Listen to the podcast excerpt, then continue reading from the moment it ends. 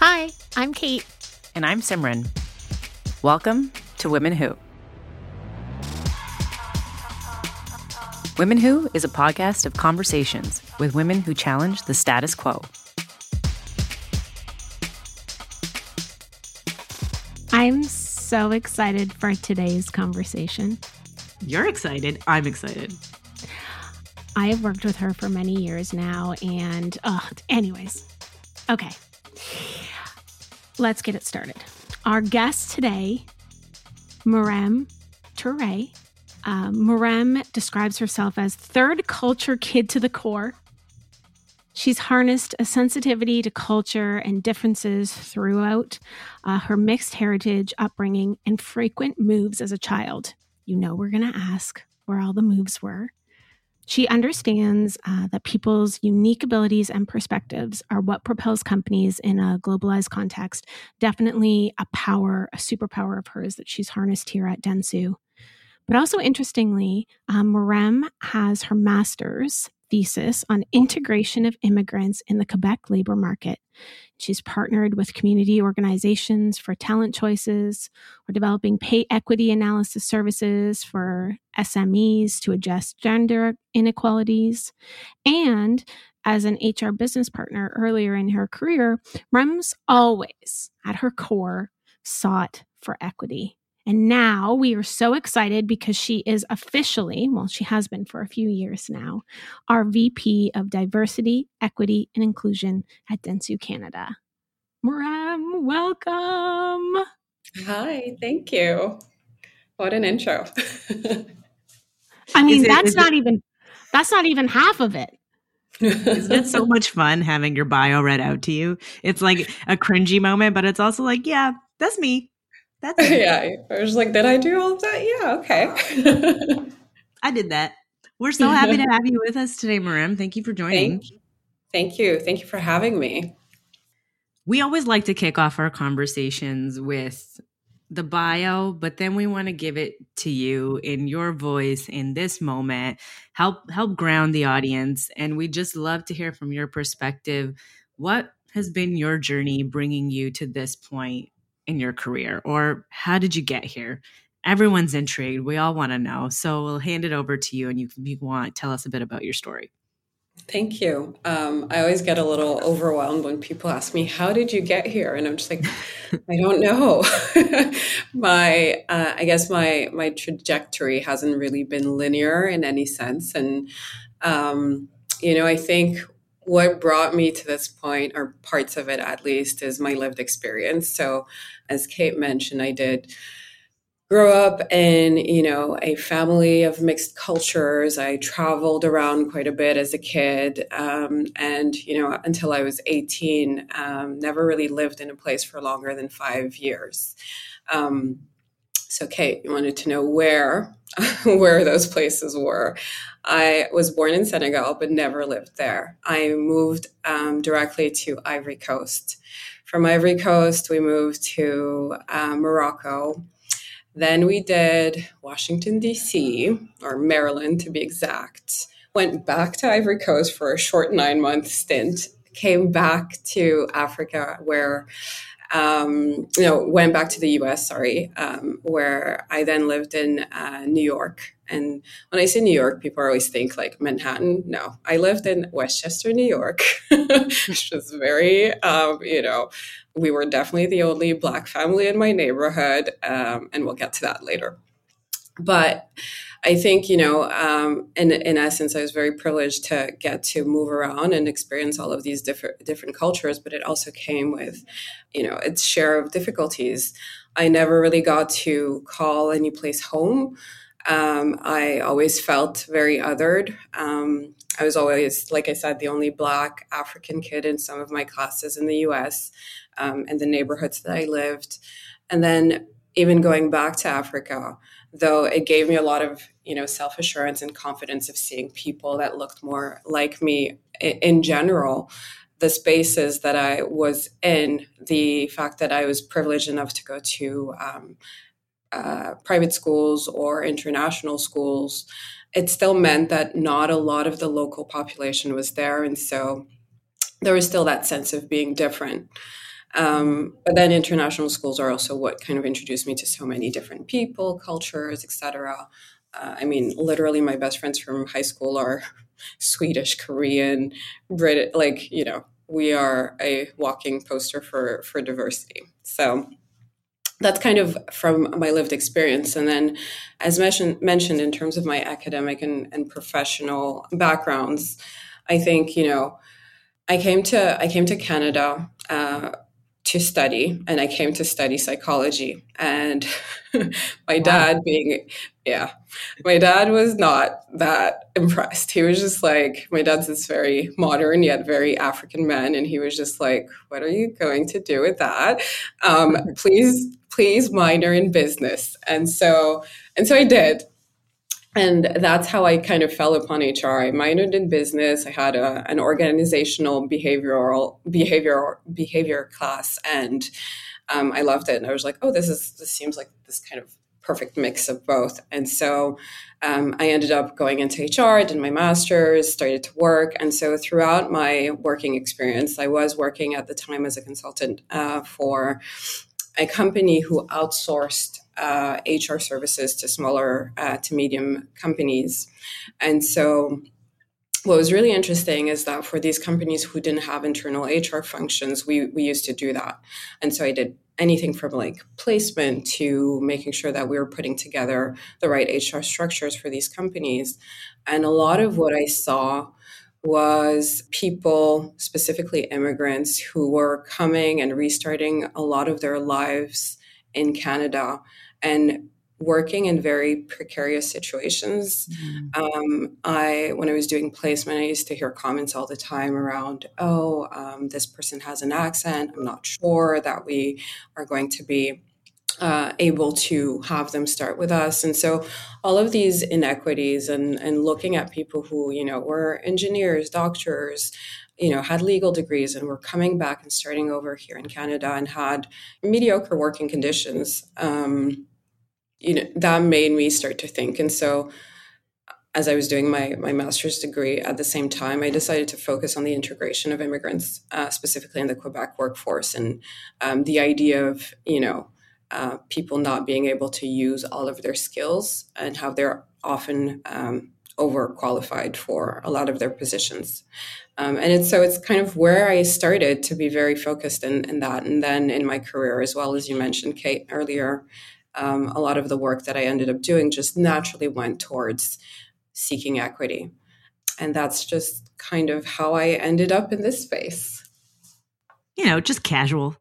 just just moved around the world and then pursued higher education and now we're helping to solve some of the world's greatest people challenges I know, and like even the the places that you've jumped from from moving. I mean, talk about culture shock, but also like weather shock.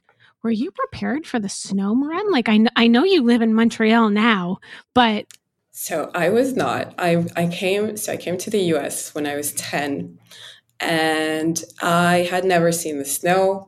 I had never experienced any of that. And so when I got here and I still remember my first snow, I was like, wow, it's so magical. I used to love it.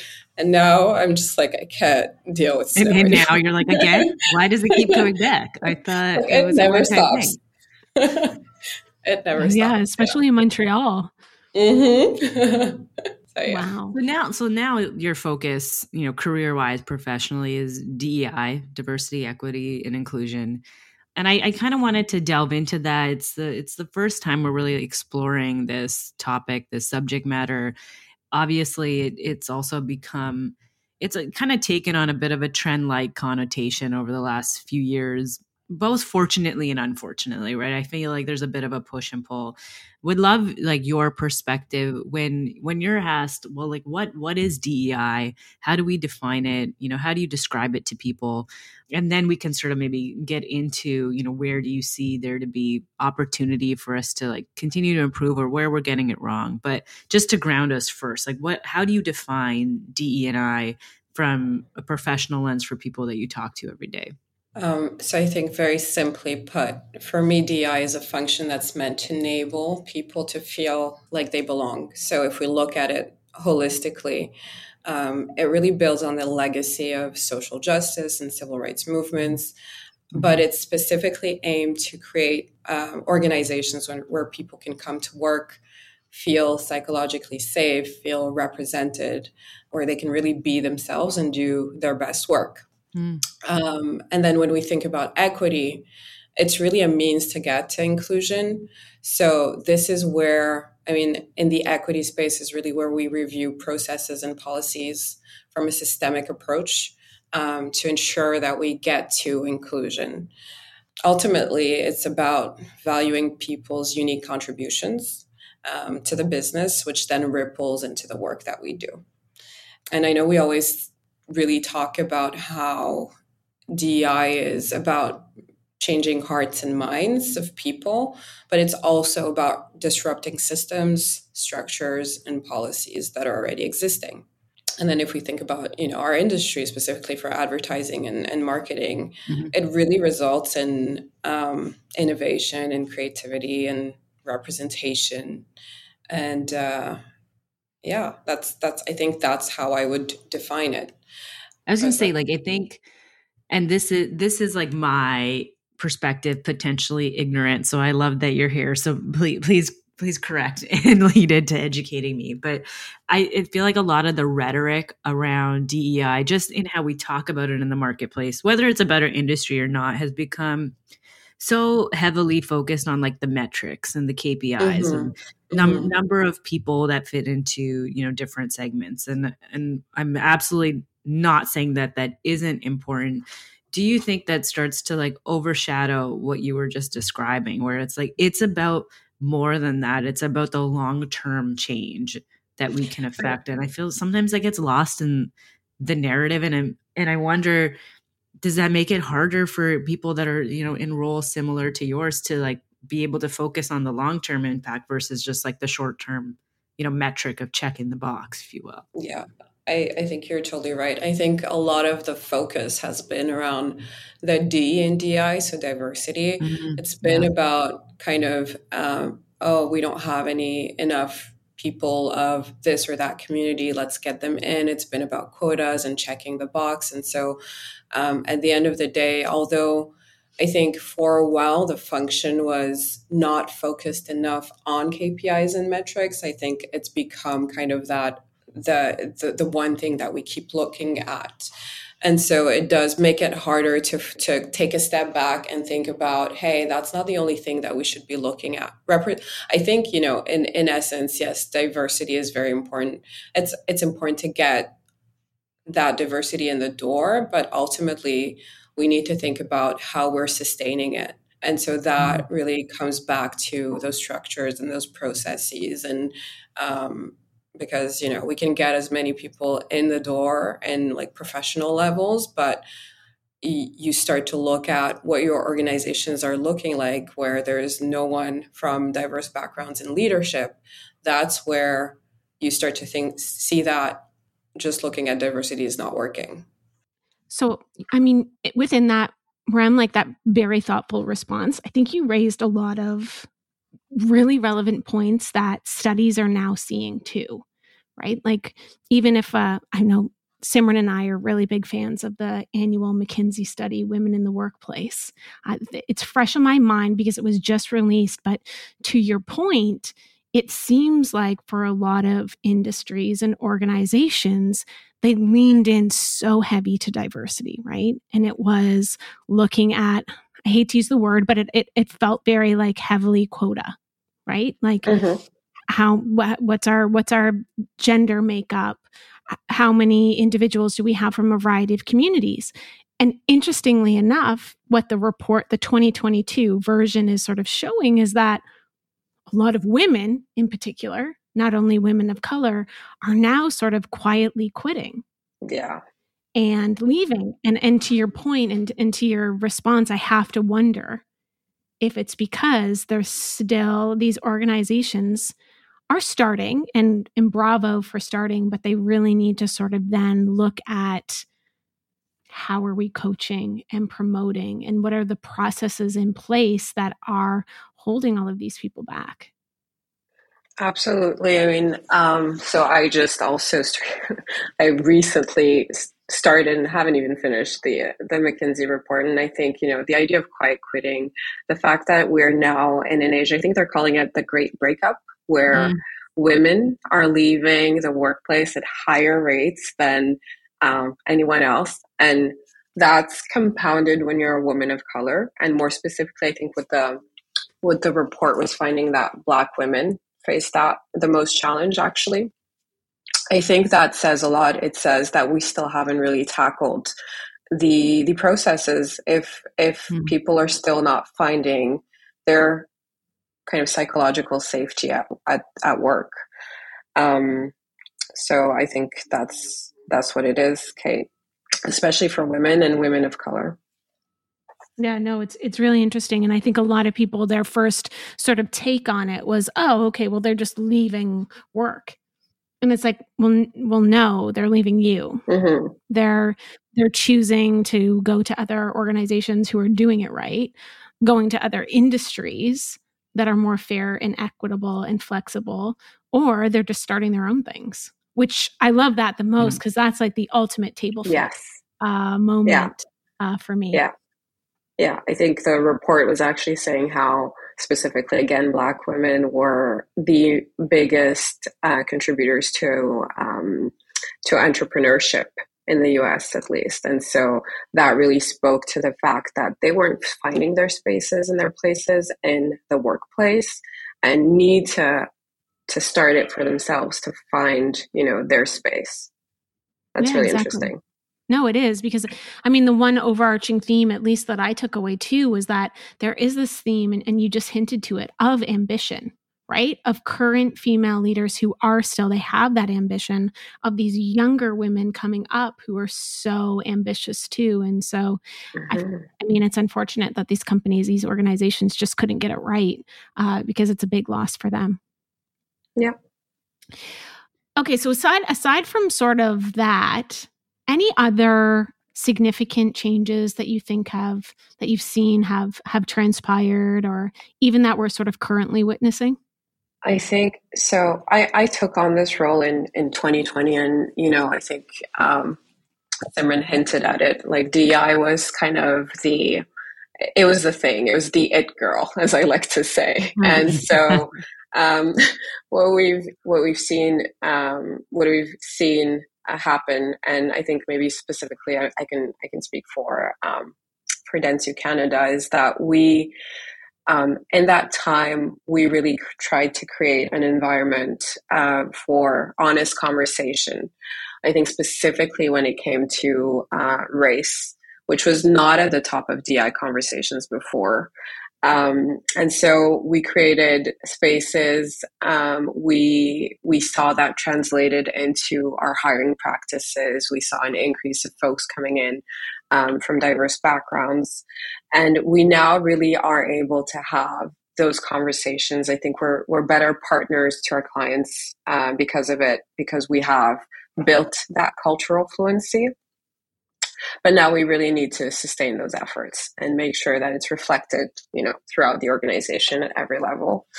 Um, I think what we're currently witnessing is a change of context, difficult economic factors, various political and legal contexts, uh, and heightened focus in other areas. And so, what we'll need to do to maintain that focus on DEI despite it all um, is going to be kind of where the focus is because what we want to make sure of is that DEI is in a position to be, um, I guess, deliberate and not reactionary in the next moment of crisis. Um, and so I think that's where we need to keep investing um, and we need to keep building and we need to keep disrupting those systems. Thank you for sharing that. I want to pivot just slightly and ask how do you manage the the labor that's involved in in doing this type of work every day? I can I'm I'm going to make an inference and hopefully it's not overstepping and if you're not comfortable feel free to say pause, but I can only imagine that you've also in your career encountered a number of microaggressions, potentially setbacks, likely worse, but I, I won't I won't assume.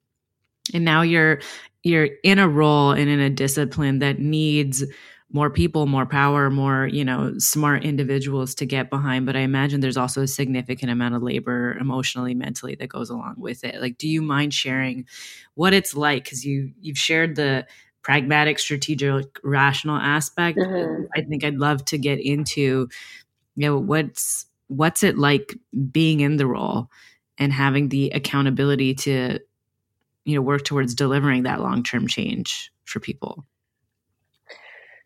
Um, so I'm not going to lie. It's not an easy role to, to have. I think what I try to mm-hmm. always, the way that I try to ground myself and to come back to it is that I don't think it's my responsibility to drive all of the change for DEI. I think it's mm. everybody's responsibility. So any efforts, any movements, any progress that we make is is because, and it's most most of the time it's because a group of people came together and actually acted to drive that progress. And so I, I, I take the accountability, but not the entire um, onus on my person. I think being a woman of color, being uh, very often an other or a double other, um, mm. I've experienced, you know, I've experienced microaggressions. They're, they are real. Um, I have been, you know, forgotten in meetings. I've had to constantly prove my place of worth. Mm-hmm. Um, I think, you know, constantly having to decipher double meanings, it really does prove to be exhausting at time. And then you kind of compound that all with um, kind of the state of the world and things always happening. Um, the mental the mental tax is definitely um, real. Uh, but I guess the way that I, I deal with it is through um, the most helpful thing for me has been to have really good mentors and spaces where I can re energize. Um, and so those have been really helpful in terms of kind of making sure that I don't um, hold on to that, you know, sometimes that imposter syndrome. Mm. Um, I've had to learn over time to advocate for myself, which is also not something that's a given when you are a woman or a woman of color. Um, you kind of come from that.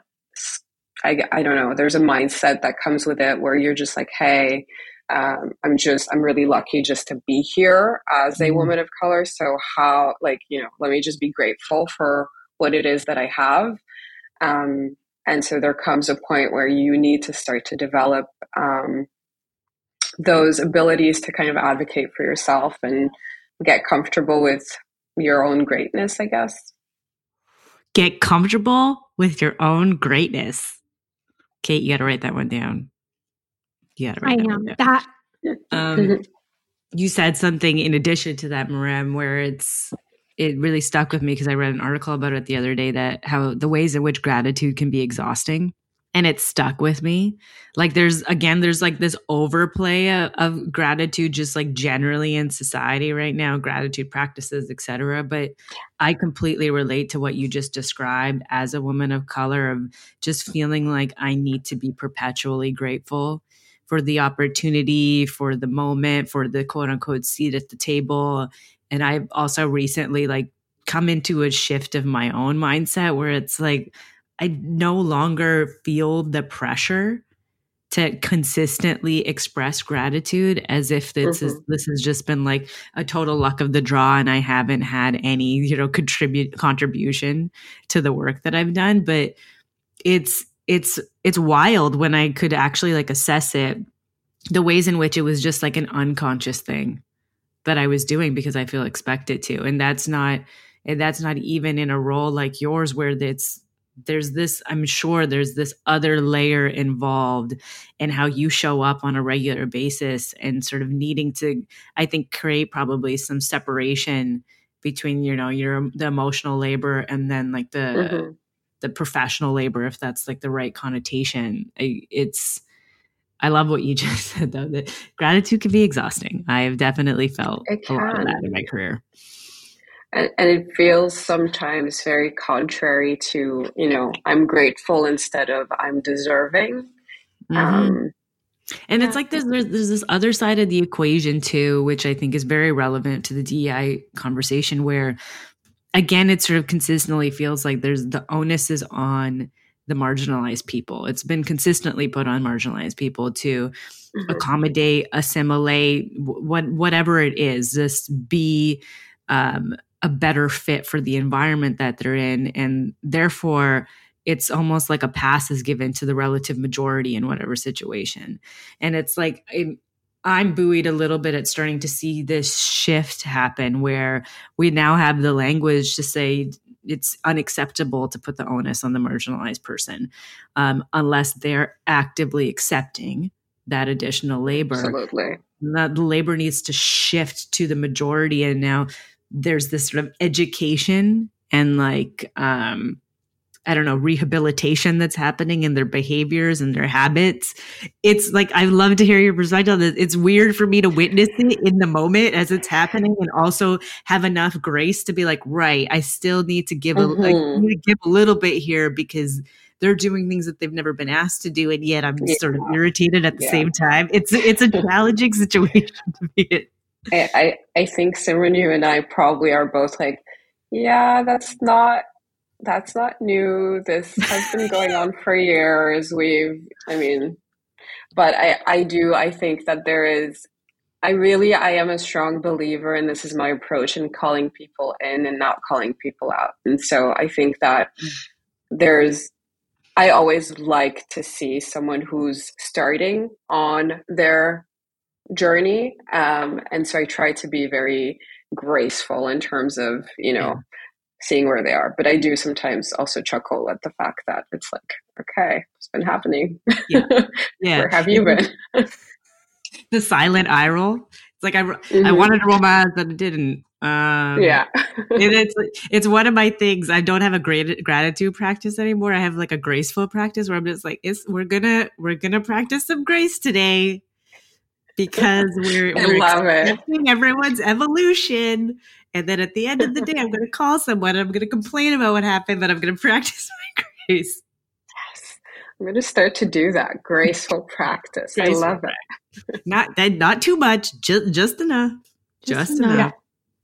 Sometimes I find in those situations, I, yeah, because you want to do the exaggerated eye roll, but uh, I do the uncomfortable silence with the smile. Mm, And it just sort of reiterates the like, to your point, sometimes, Marim, it's like, where, where have you been? yeah. Yeah. I like that, Kate.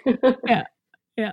But also like there's just this um well, i guess what's often referred to as the changing of the guard and what's what's been sort of hard for me is acknowledging that we're in it as it's happening and that makes it sometimes harder to i don't know bear witness and accept that however small the change it's still change in the right direction Mhm. and I'm also just reacting at, the time this is being recorded. You know, elections are happening in the U.S. and you're you were seeing you know specific reactions.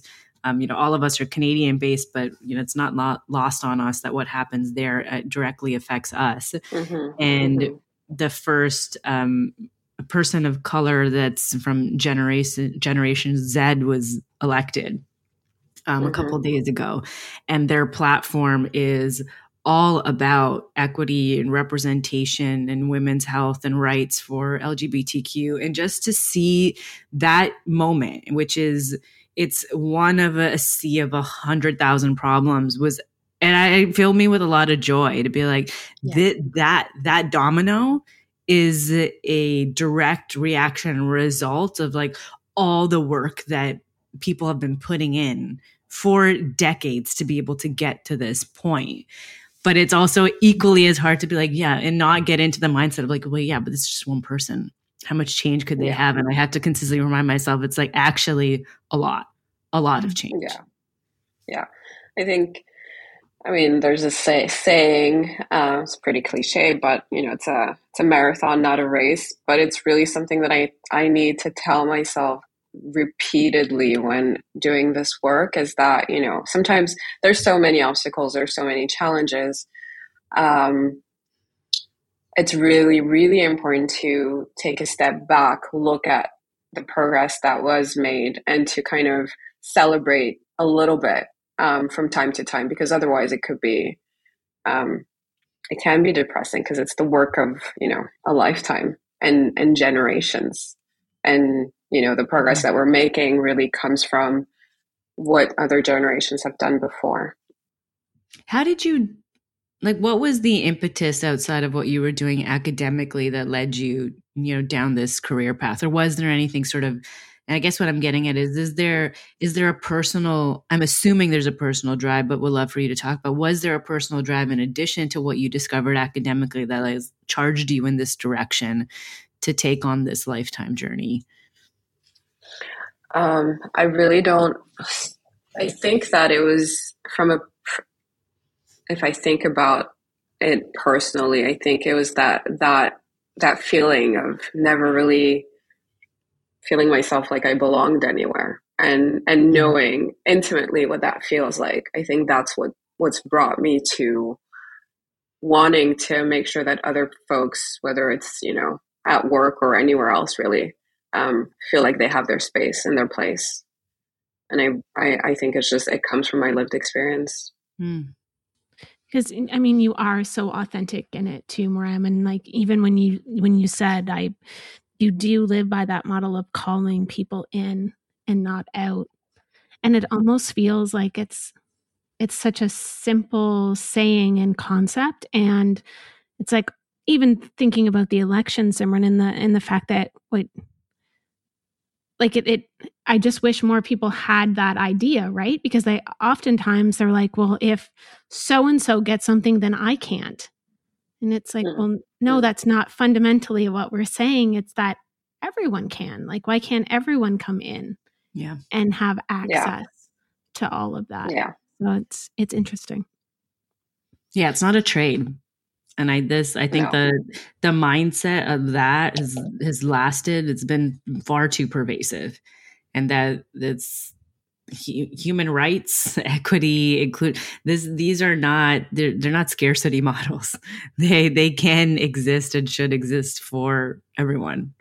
Um and it's i i think it's it's it's beautiful again to see like the change transpire but it's when we look at reports like women in the workplace or others it's also still a stark reality of this is we're we're far very very far from quote unquote over whatever that looks like or whenever that happens. Um, and unfortunately it's still predominantly women of color that are experiencing the brunt of the microaggressions of you know mental health issues. And like it's what's fascinating is they're they're also the ones that are consistently raising their hands saying i still want to participate and be part of the change. In in spite of you know all of the issues that they might encounter at work that have a negative impact on their own health and performance they still find the resolve to show up. And like that I mean, like, that's the part that it's just like it, well, it it makes me it gives me hope but it's also really difficult to absorb what's the negative parts of what's still happening right yeah i mean within that study they gave three like macro reason why women leaders are switching jobs and the second one was women leaders are overworked and underrecognized they do more to support employee well-being and foster dei yeah, and forty percent of them, forty percent. We're all nodding our heads. By the way, you can't. We're, we all read that part, and we're just like that part. highlight, highlight, highlight. Yeah. Yes. Yes. Yeah. Forty percent of women said their DEI work isn't recognized. Because, like you just said, Marem, it is not. It's not a single person or a single team. It needs to be a collective effort, and it is amongst a community predominantly defined as women of color and you know, that yeah. that community is like all right we're we're showing up what about everybody else where you know, are you yeah. especially like the the leadership that has like the resonant power to make the change but not necessarily has a dei role or a dei mandate and that's where it starts to fall apart at, at many companies I think, you know, something that you said, Simran, you said it's not a trade. And I was thinking about it. And I was thinking of the fact that for a lot of for a lot of folks it's about privilege and privilege that they've been benefiting from for yeah. a while. And so there there is kind of an idea of it, it may not be a trade, but it's giving up some of that privilege to make sure that other others are benefiting from it as well. And I think there is a great point. People are scared. Yeah. Privilege is a hard one. I feel like I struggle a lot in describing or defining to people that have privilege what privilege is. And I wonder too if it's if it's it's exactly what you're what you're touching on here and it's not that they don't understand it, it's that it potentially sort of uncovers this discomfort mm-hmm. of a you know horrendous past but also this this now need to give up something that they're they've never had to before yeah oh it's real interesting we could chat and chat and chat I mean, the first, like the uh, the quote unquote easiest thing to define it against at work is through microaggressions. The the I think large part of the inception of a microaggression is based around a community that has resonant access to privilege that and also doesn't need to understand or acknowledge that they have privilege. The way that like it, it comes out in a negative form is often through microaggression. That's been my experience, mm-hmm. right? Where it's a community of individuals that um, don't need to be self-aware to a degree about their the limitations that are placed on them where it's like i know and i i think every, all of us will agree that i'm i'm always hyper aware even today even at this point in my career which i think some people are like still i'm like yeah still i'm hyper aware of the fact that i might be the only woman or a woman of color in the room or on a leadership team and mm-hmm. it can be and still is jarring because part of me knows I will never lose that level of awareness. It is it is embedded in me. And that that's a that's a trade-off of someone else's privilege. Yeah.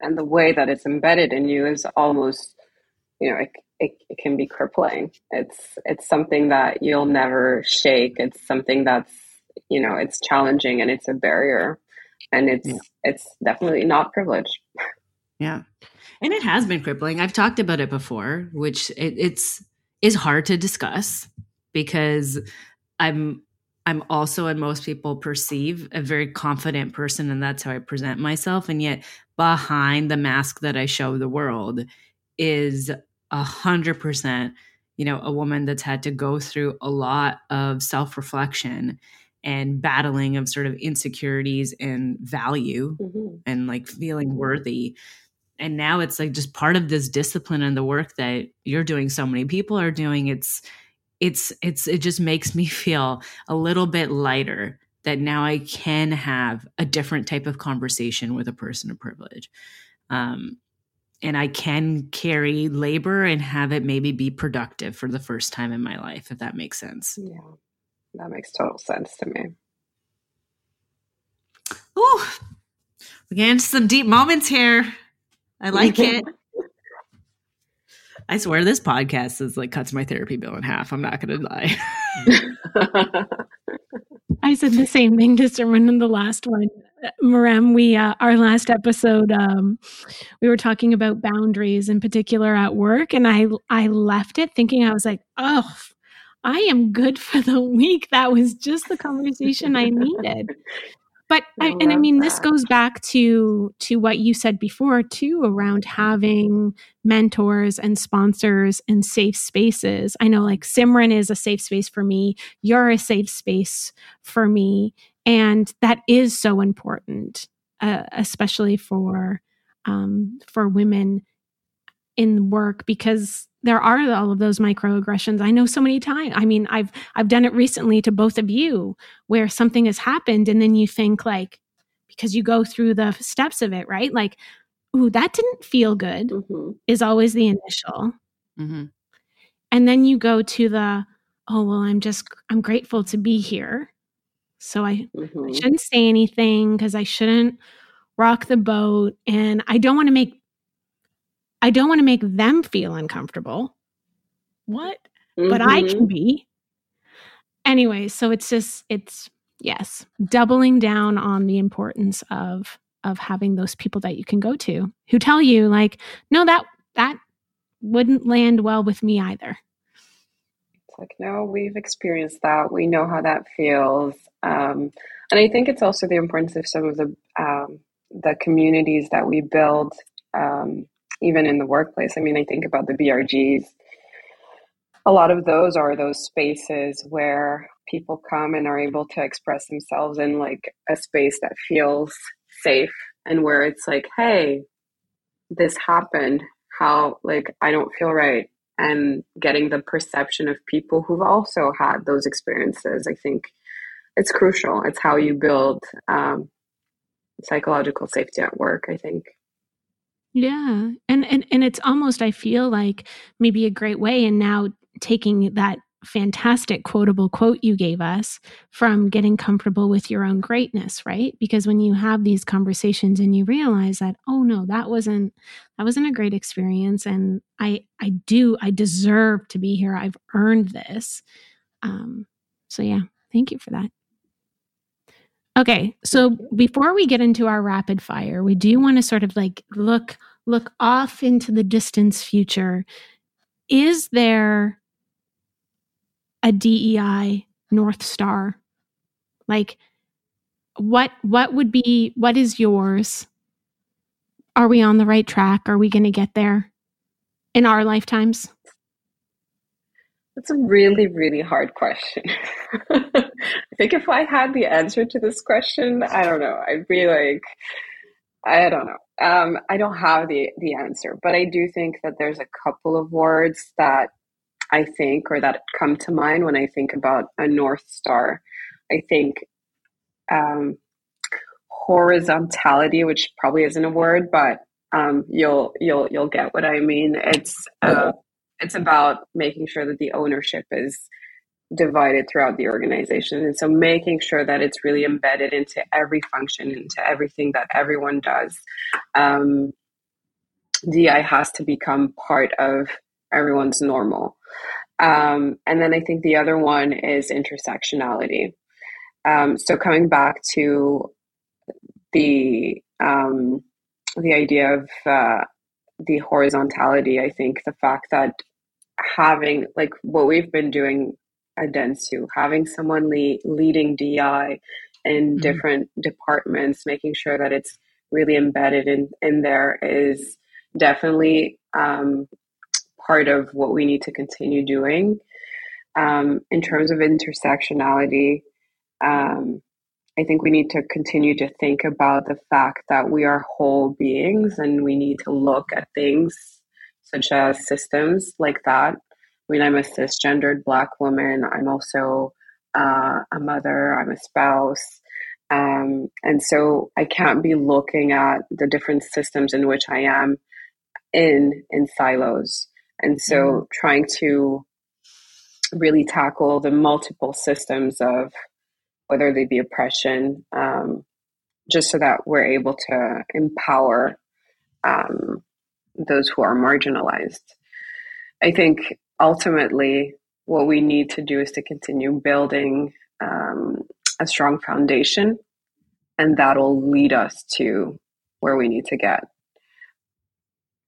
That's what I have so far. That's all? Okay. Um, I think that's a pretty good resounding North Star. sign, sign me up. I am on board. All right, Marem, it's our favorite part of the episode rapid fire. We're going to hit you with five hard hitting, thought provoking questions. Are you ready? I'm ready. Favorite time of the day? evening or night, I don't know, between eight 8:30 and 11 when my son's asleep and I get to just be me. You're just like Simran. She's such a night hawk too. I am. I don't like the mornings. or the mornings don't like me. I'm not sure which one it is, to be honest. I don't have a choice. I have a kid. He wakes me up early in the yes, morning. I, so yeah, I respect that. You, you have to. I'd ra- I'd rather be sleeping. But okay, window or aisle seat. I used to be an aisle person, but I'm a window now. It just I changed. Wow. I think you're the good. first you're the first person who has said like, you know, I've I've switched. That's true. You are the I yeah, have, we've not had anyone say that before. I used to like the aisle to be able to move around and, you know, I have a small bladder, so TMI, but um, but then the window is just where it's at for sleeping and you know looking at what what it, what is out there. So that's Love why. It. Love it. Okay, next one. It's Saturday morning at 10 a.m. We'll find you at the gym. Um, I love starting my Saturday morning at the gym. I have this great like workout community. I like to get my like circuit training on, and that's the time where my partner brings my son to swim class. So it's really my time. Yeah. Oh, love that. Nice. Also, love swim lessons. Mm-hmm. Uh, best compliment you've ever received? It's a, it's a really good one. Um, and it was given to me pretty recently. Someone told me that I was the perfect com- com- combination of grace and grit. And I thought that was really nice. Hmm. That was nice. I like that. Yeah, that that's a fantastic compliment. Okay, last question. This is one of our favorites. What song can you listen to on repeat? Oh my god, that's such a hard one. Uh, but I will say just the entire album of the Mis- Miseducation of Lauryn Hill on repeat. Yeah, yeah. Just one best. of my all-time favorite albums, Marem. All-time favorite albums. I you know what? It. I think I'm going to listen to that on my walk to the office this afternoon. Oh, yeah. that entire album. Every single song, right? It Everyone. never gets old. It's in. It's timeless. It's timeless. Timeless. I agree. It is timeless. Like in fact, I have to. It's on my list to purchase. Is a a new vinyl. Like I wore out a vinyl record. Nice. I love it. So yeah, almost I timeless. Just, the vinyl might be a little timeless. the vinyl's just like enough, but oh, love it. Well, thank you. Thank you for your time today, Marem. This has been an amazing conversation. Thank you. Thank you both for having me. I'm such a fan of Women Who, so it's, it was great to be a guest. Woohoo! We appreciate you, Marem, and all the work you're doing. Um, thank you for your grace. I appreciate both of you. Bye. Bye.